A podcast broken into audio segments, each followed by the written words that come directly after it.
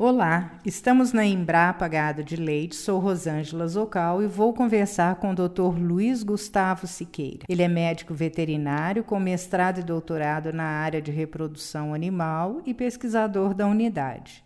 O assunto desse episódio será sobre os fatores que interferem na taxa de concepção ou de prenhez de vacas leiteiras. que você pode contar para a gente sobre isso? Rosângela, é, primeiro eu queria definir o que, que é a taxa de concepção e também explicar uma outra taxa que a gente trabalha muito, que é a taxa de prenhez, que são duas coisas diferentes. A taxa de concepção é o número de animais que ficam prenhes em relação a quem foi inseminada ou foi coberta pelo touro. Então, se eu tenho 100 animais, eu inseminei 100 animais, se 50 ficaram é, gestantes ou prenhes, eu tenho uma taxa de concepção de 50%. Já a taxa de prenhez é uma taxa que considera todos os animais do rebanho que são elegíveis ou que estão aptas a serem inseminados. Dentro desse número, eventualmente, você vai ter algum animal ou outro que não, não foi inseminado, ou não foi coberto por touro, ou não foi observado em si e tal. Então, essa, a taxa de prenhez, ela considera isso. O número de quem ficou prenhe depois da minha, da minha inseminação. Então, das 100, das 100 dos, dos 50 animais que ficaram gestantes nas minhas 100 inseminações, né? Se eu considerar que eu tinha 120 aptas, mas eu só consegui inseminar 100,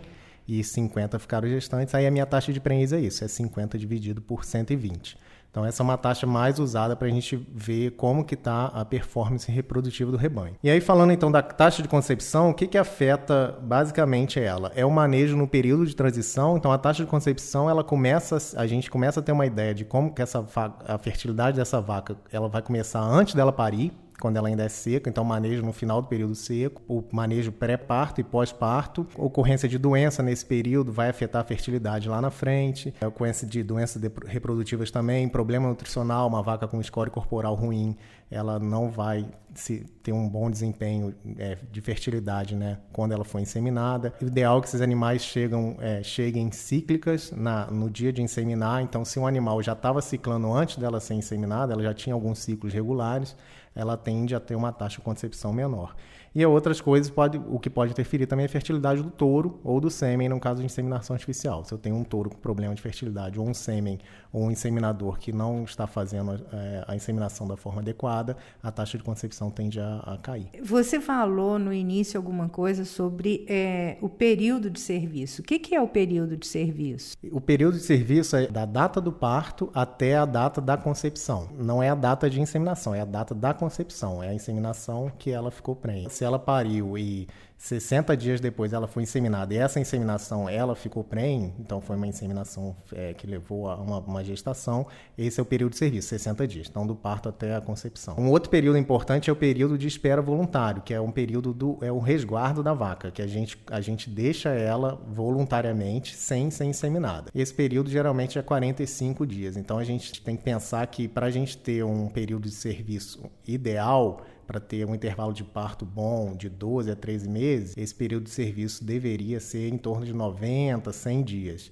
Se a gente tem 45 dias de voluntário de espera, a gente vai ter aí uns 45, 50 dias para fazer essa vaca ficar prenhe, para ter uma eficiência reprodutiva boa no rebanho. E o período de transição? O que que, o que, que representa e como deve ser o manejo dos animais? O período de transição é esse período aí de grandes acontecimentos para a vaca. Né? Então, ela é uma vaca seca, gestante, em final de gestação, e ela tem um parto e ela vai se tornar então uma vaca vazia, não tem mais a gestação e em lactação.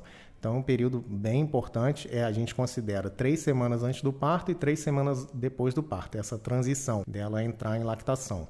Esse período é um período que acontece ou que está é, tá mais susceptível a doenças metabólicas, febre do leite, cetose, a gente pode ter retenção de placenta também. Então, o nosso manejo, a gente tenta ao máximo evitar esse tipo de doença, ter uma condição nutricional ótima para ela, tanto no pré-parto, né, para ela se preparar para essa para esse início de lactação, quanto no pós-parto, para ela não emagrecer muito, ela vai ter uma demanda grande aí por, por causa da produção de leite, então ela não emagrecer muito, Então a gente tem que dar condições ideais. Esse manejo, então, primeiro é evitar doença, né? Tentar o máximo possível. Isso é a gente dando conforto térmico, por exemplo, manejo sem estressar o animal num ambiente adequado. Então o ideal é ter um piquete maternidade, né? um pré-parto bem tranquilo, sem, sem estressar muito a vaca. Um parto também tranquilo, sem, né? sem grandes intercorrências. E no pós-parto também dividir em lotes para não ter briga, dominância de uma vaca com a outra. Então esse período é um período bem delicado e o máximo de, de, de conforto que a gente der é o ideal para ela. Além dessa questão nutricional também, que é muito importante. Então, esse, esse manejo no período de transição é bem crucial para o futuro dela aí na, na parte reprodutiva, que daqui a 40 dias ela vai ser inseminada e ela tem que estar com uma fertilidade ótima aí. Muito interessante suas colocações. Muito obrigada, Dr. Luiz Gustavo, pela participação neste episódio e quero convidar os ouvintes para visitar nossos cursos à distância, o EAD, e também a nossa rede social Happy Leite.